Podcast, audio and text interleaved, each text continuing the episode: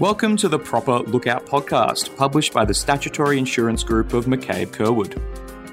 In this series, our CTP experts will discuss a range of topics, sharing their thoughts on an industry trend or an intriguing legal issue, explaining the intricacies of an important case, and hopefully imparting some of the knowledge that they have gained.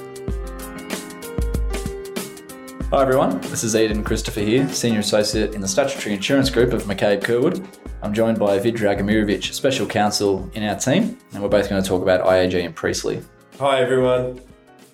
Now, in IAG and Priestley, the essence of the issue is whether or not you can award buffers when it's capable to make an award on the basis of precise calculations. Vid, do you want to run through Section 126 of the MACA? Thanks, Eden. We all know that Section 126 regulates the award for future economic loss, and Section 126 largely relies upon three limbs. The first being that a court cannot make an award for damages for future economic loss unless the claimant satisfies the court that the assumptions that are being used to base the award are the claimant's most likely future circumstances. The second part of Section 126 deals with the reduction against the claimant's future most likely circumstances that must be applied. These are generally referred to as the vicissitudes. And thirdly, when an award is being made in accordance with Section 126 of the Act, it must be made on the basis that the court provides the assumptions that are relied upon in awarding the amount for future economic loss. The methods that are used in order to assess future economic loss largely fall into two categories. The first being a calculation, and the second being a global allowance or a buffer. Did you want to run through a couple of things in relation to those two methods, Eden? Well, yeah. Well, the precise calculation method is essentially you know the earnings before the accident, you know the earnings after the accident, you know how long they would have been working for. So you base the calculation upon those couple of figures that you have. Now, a buffer is only able to be awarded when you don't know those things or when there's things in the future that are uncertain. And assessments of damages, future economic loss are never going to be perfect and the court has to do the best they can. But that's why 126 makes sure that the court or the judge or assessor puts down their assumptions so that anybody reading the judgment can work out how they've come to that conclusion. I should say that just to make it abundantly clear that if a specific calculation can be made, then it should be done. In circumstances where you may have a definite period that someone has a loss of capacity, but then it may follow that there is an unknown period as to what that capacity or incapacity might be, there are authorities to to enable an assessment being made by way of a part calculation and a part buffer or global allowance. So consider a circumstance where you've got a claimant that may have to retire early. Such a calculation may be based upon the precise incapacity that that claimant has up until that the working life expectancy or the reduced working life expectancy. And if the unknown is that that claimant may have to retire at some point in time, but it won't be known precisely when, a global allowance or a buffer could be awarded for that period. Yeah. Or say a claimant won't come to the need for a, a hip replacement or a joint replacement until sometime in the future. It's really impossible to tell whether or not that claim will bounce back from that surgery or not. So a specific calculation might be made up until the time of the expected surgery and then maybe a buffer afterwards depending on like you know whether or not they will bounce back. But let's turn to the decision in this matter iag and priestley supreme court decision by justice fagan.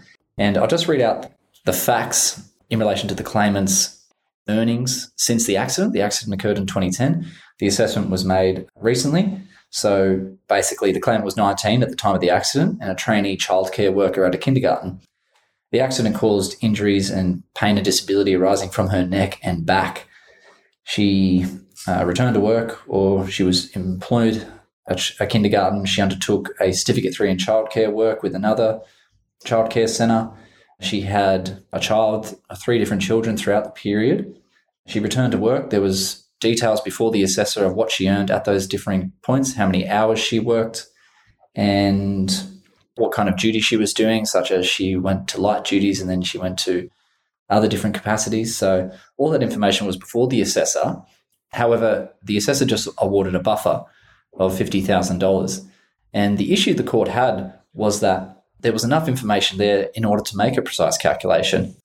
So, the court, from my understanding in this circumstance, looked at the evidence that was available, the claimant's income at the time of the accident and her income from employment subsequent to the accident, considered her incapacity during these periods, and arrived at a conclusion that there were two distinct periods that a calculation could be made based upon her incapacity and the loss of income that she sustained.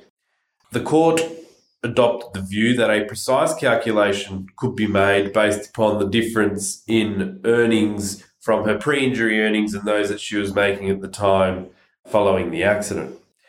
What was the court's view with respect to the award made for future economic loss, Eden? In terms of future economic loss, the assessor made an award of $400,000.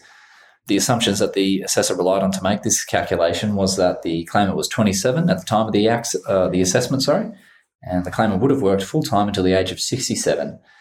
The assessor found that, but for the accident, he believed that the claimant would either be in work full time as a supervisor of a childcare centre or in full time work as a primary school teacher. Now, the court was quite critical of the assessor's reasons and said that the award for future economic loss was devoid of explanation, which is quite harsh words.